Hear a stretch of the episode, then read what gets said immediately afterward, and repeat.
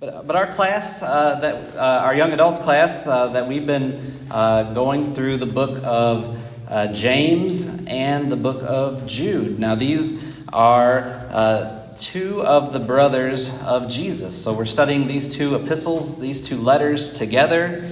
James and Jude. And of, of course, you know, when you read through the gospel accounts Matthew, Mark, Luke, and John you know, we get little bits and pieces uh, here and there of, uh, you know, of the family of Jesus. But of course, uh, you know, those were written uh, to uh, emphasize his ministries, right? It's not a biography about his life.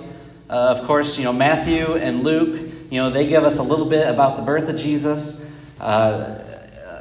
Luke gives us uh, one account of Jesus as a 12 year old. Remember when he went into the temple and his parents couldn't find him? But other than that, uh, the, rest, the remaining uh, gospel accounts, they only focus on Jesus' ministry. And so we don't really get to see any stories about him uh, growing up and how he interacted with his brothers and, and his sisters.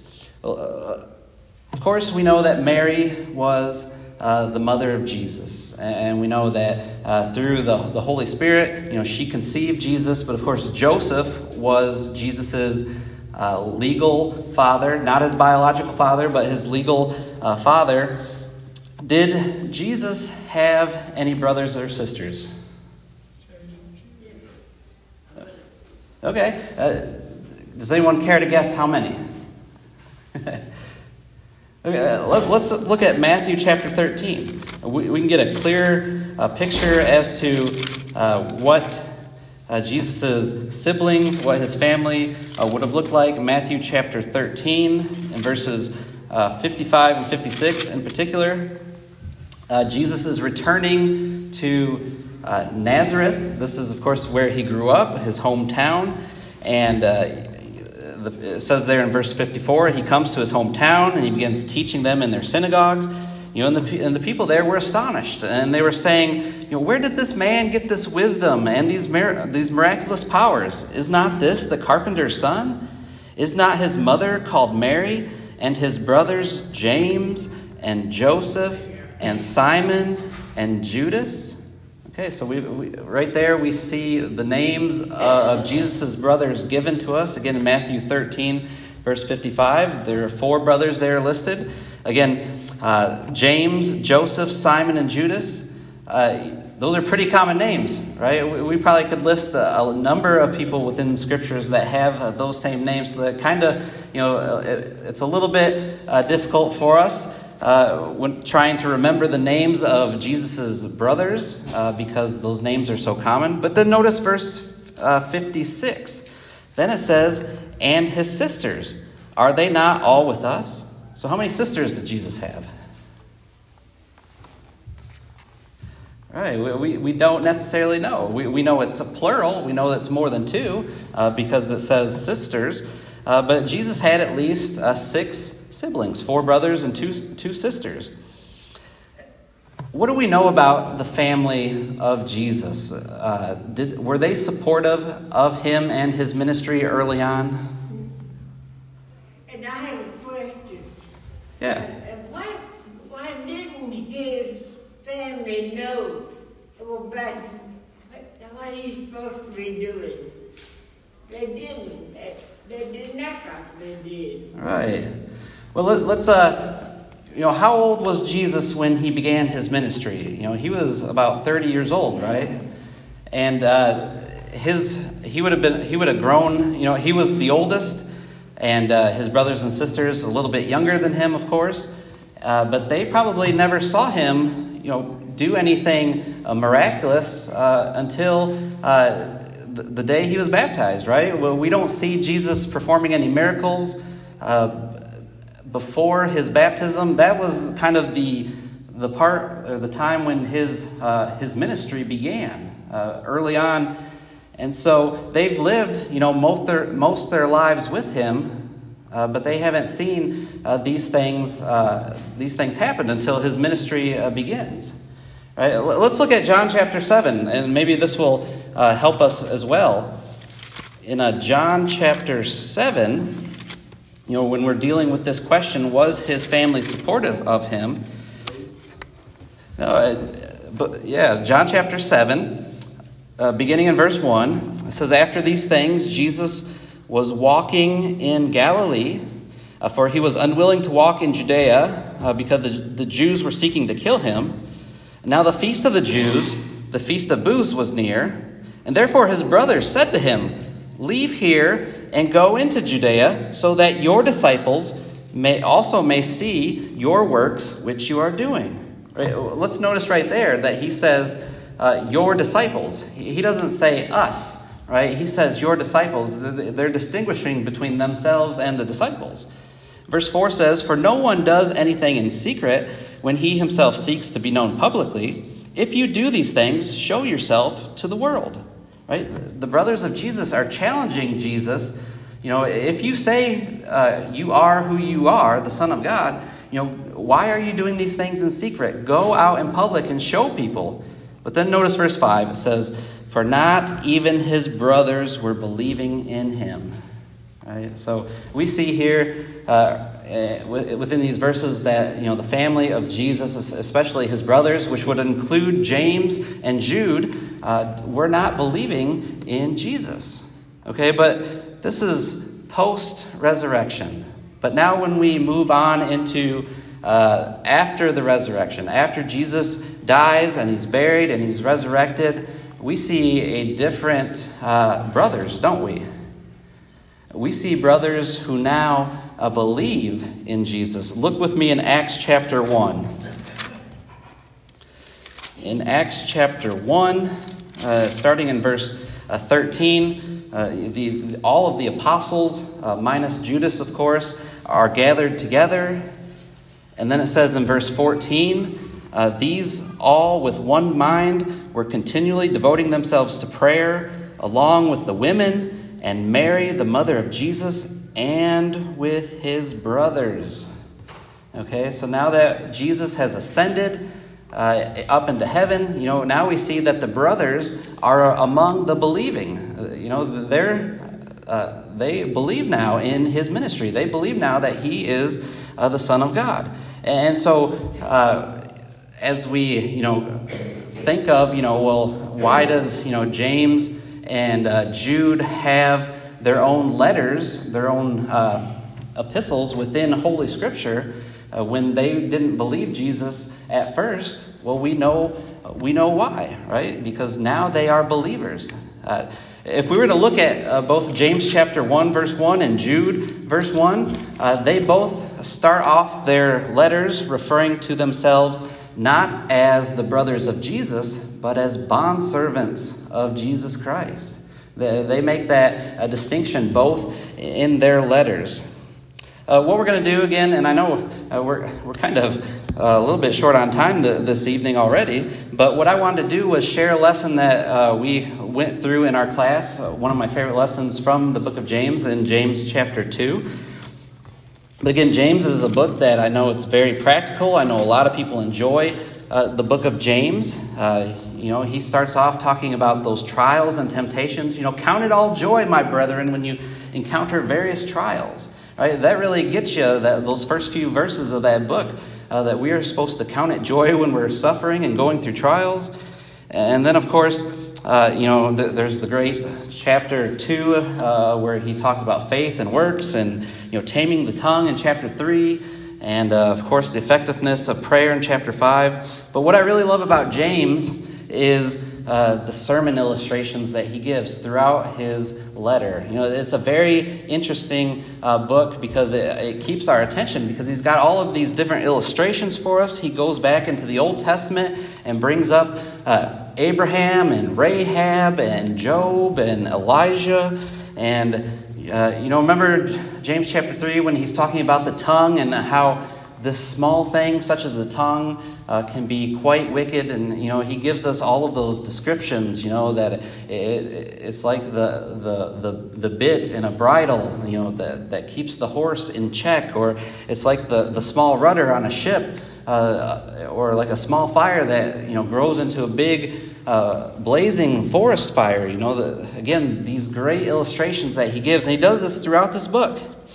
And so, again, what we want to focus on here with our time this evening is James chapter 2, starting in verse 1, he's going to give us a lesson that is going to hit hard, uh, or it's going to hit home hard because he is uh, talking to these Christians here about uh, being partial, about the sin of being partial, showing favoritism.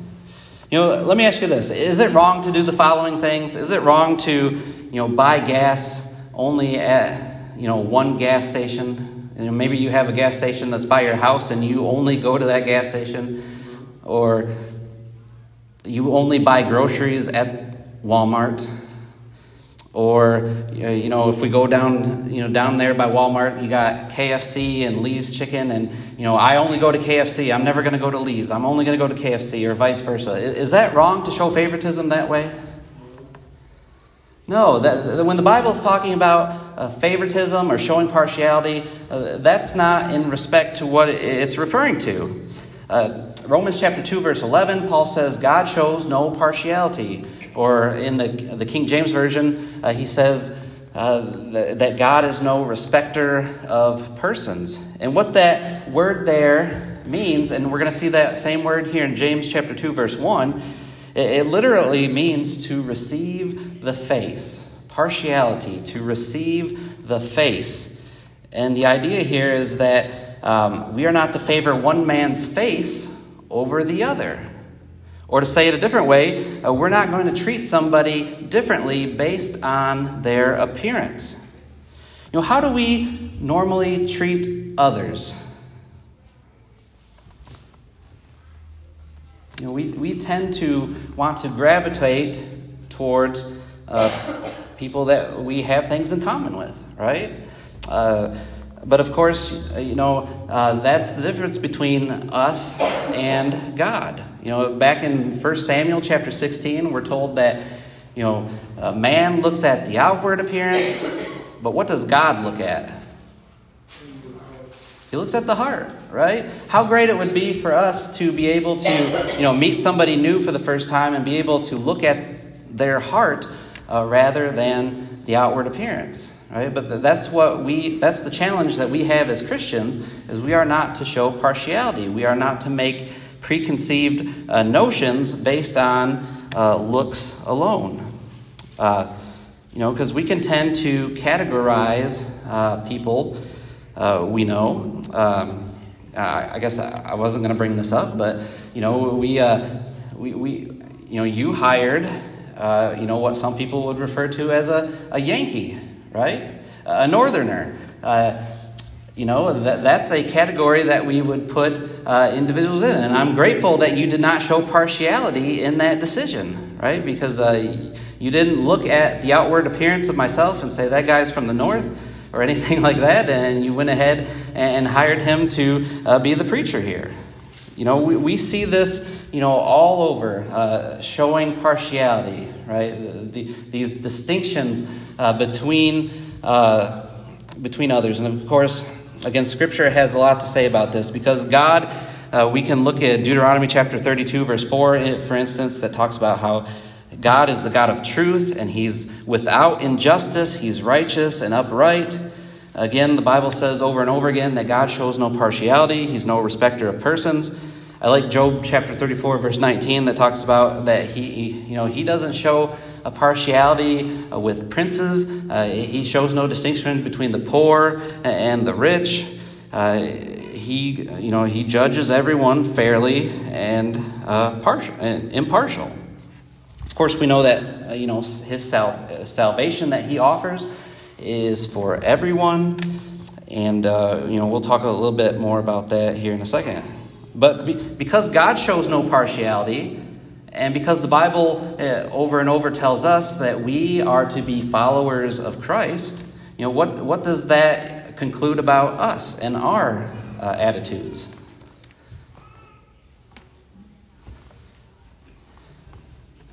Right? As imitators of Christ, we are not to show partiality as well.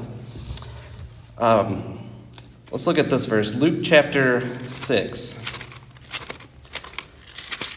before we jump into James chapter 2, uh, in Luke chapter 6, uh, starting in verse, oh, uh, verse 31, uh, notice what Jesus says here. Uh, and this is Luke's uh, version of not necessarily it's the Sermon on the Mount, but there's a lot of similarities to this. But in Luke chapter 6, verse 31, uh, Luke records Jesus saying, Treat others the same way you want them to treat you.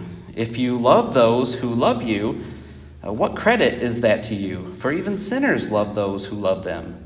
If you do good to those who do good to you, what credit is that to you? For even sinners do the same. If you lend to those from whom you expect to receive, what credit is that to you? Uh, even sinners lend to sinners in order to receive back the same amount. But love your enemies and do good and lend, expecting nothing in return, and your reward will be great, and you will be sons of the Most High, for he himself is kind to ungrateful and uh, evil men. You know, Jesus here is, again, he's emphasizing for us that we need to treat everyone uh, equally, right? Everyone, regardless of their race or their social standing, their age, their gender, um, you know, whatever that is, we, we need to be reminded that everyone was made in the image of God. You know, every soul is indeed valuable in the eyes of God.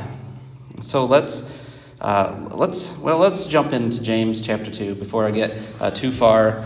Uh, uh, before this. But again, we want to be careful uh, of having preconceived uh, judgments, you know, forming opinions without sufficient knowledge.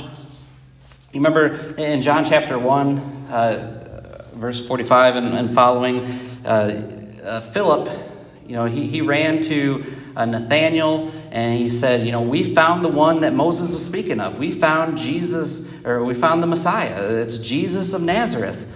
Do you, do you remember uh, what Nathaniel said after Philip exclaimed that? Right.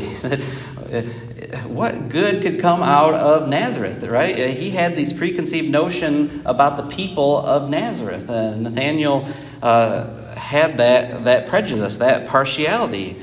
Um, one preacher said that prejudice is a great time saver. It enables us to make up our minds without going to the trouble to learn the facts.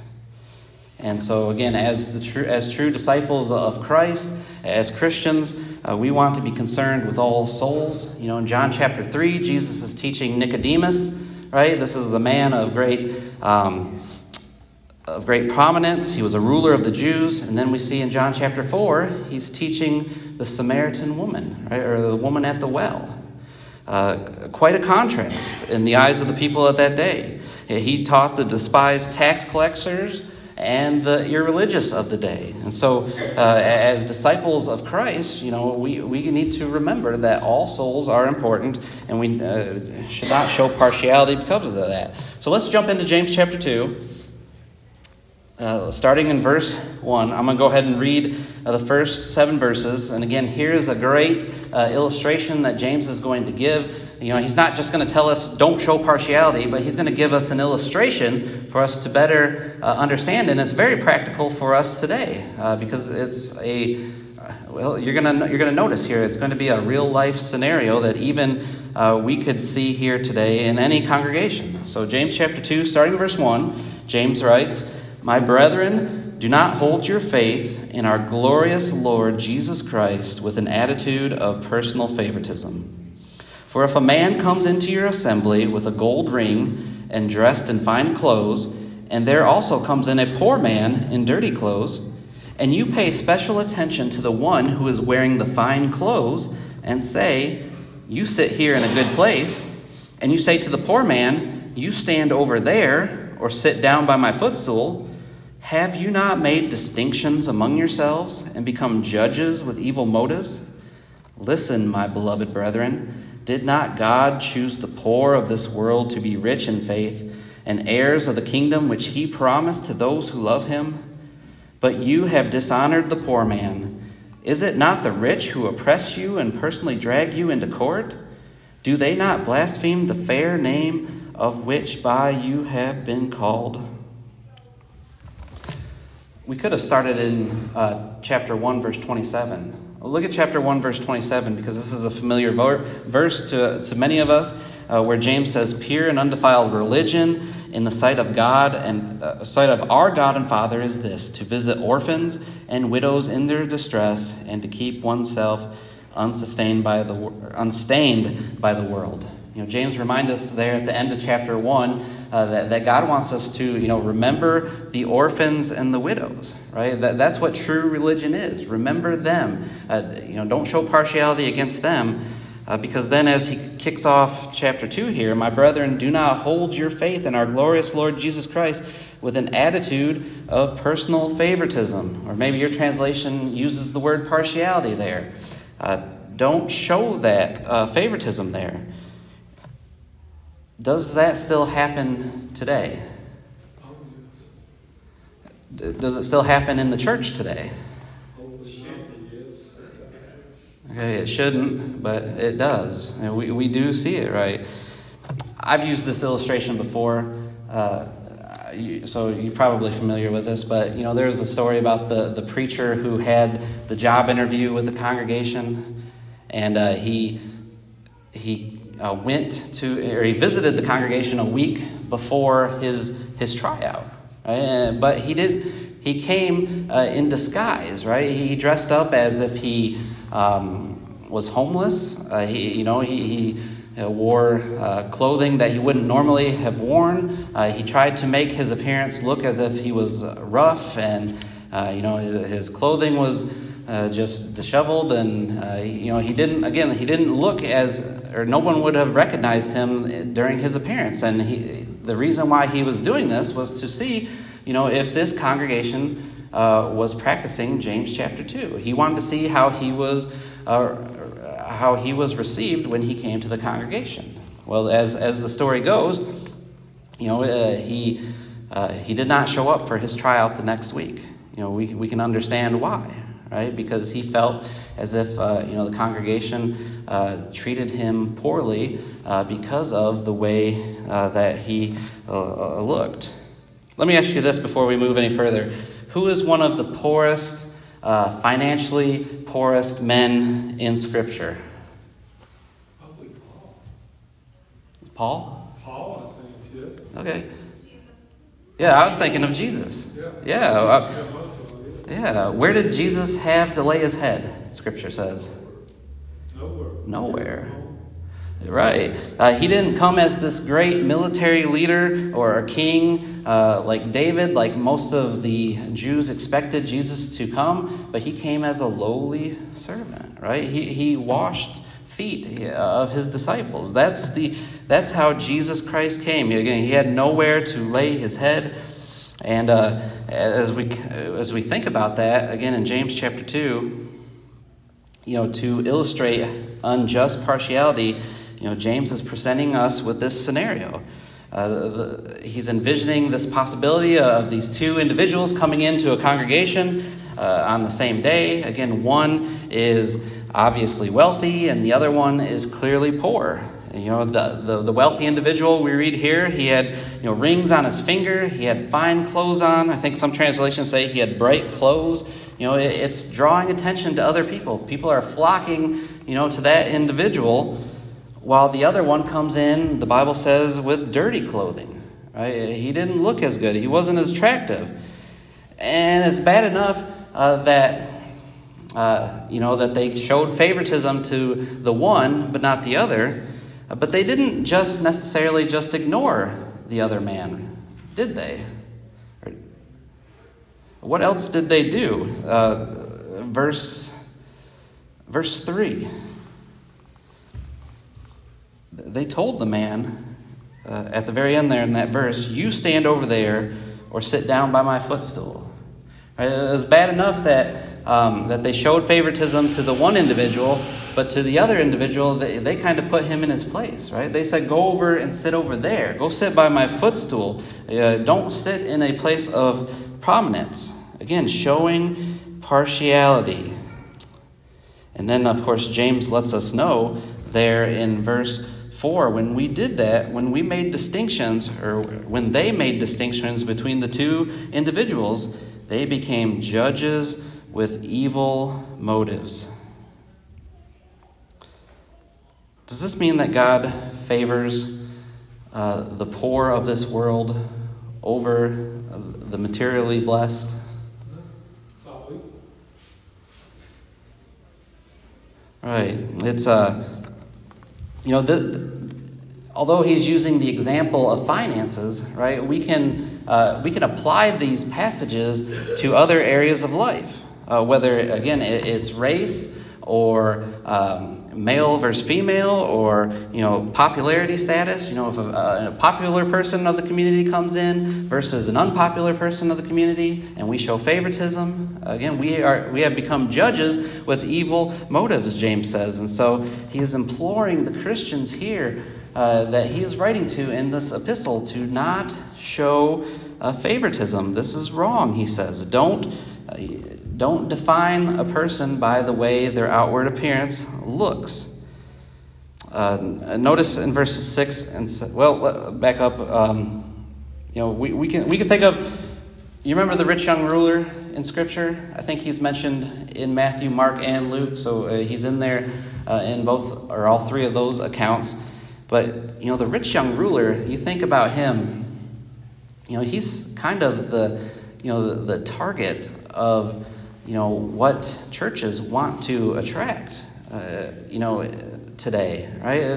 They got this individual who, you know, he's young, he's a ruler, uh, he's rich. You know, that that's sort of the the, the kind of the, the, clientele that a lot of churches, you know, are targeting, right? Uh, the, they want individuals uh, like that.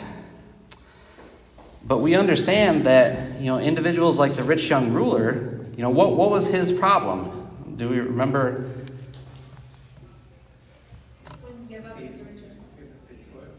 Yeah, he had a covetous heart, right? He wouldn't.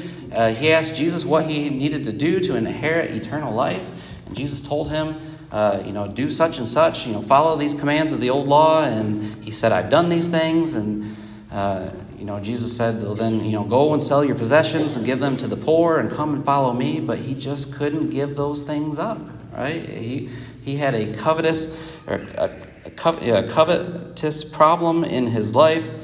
And, uh, you know, it, when we think of those who uh, maybe are not as material, materially blessed in this life, you know, they have much less to give up to follow Jesus right? Uh, we know that Scripture talks a lot uh, about uh, covetousness, about the love of money. Not that money is evil, but the love of money is what Scripture in 1 Timothy chapter 6 refers to as uh, being uh, what's evil. So, uh, you know, James here, verses you know, 6 and 7, again, you have dishonored the poor man when you show this partiality. Again, is not the he makes another case for them. Uh, is, is, it not the rich who oppress you and personally drag you into court? Do they not blaspheme uh, the fair name by which you have been called? And then in verses 8 through 13, that you know, we're just not going to have the time to go in into detail, uh, he tells them, you know, this is how you should live your life. Uh, notice in verse uh, 8, he says, If, however, you are fulfilling the royal law, according to the scripture, you shall love your neighbor as yourself. You know, he refers to this as the royal law, right? This is the law of the king. It's a kingly law.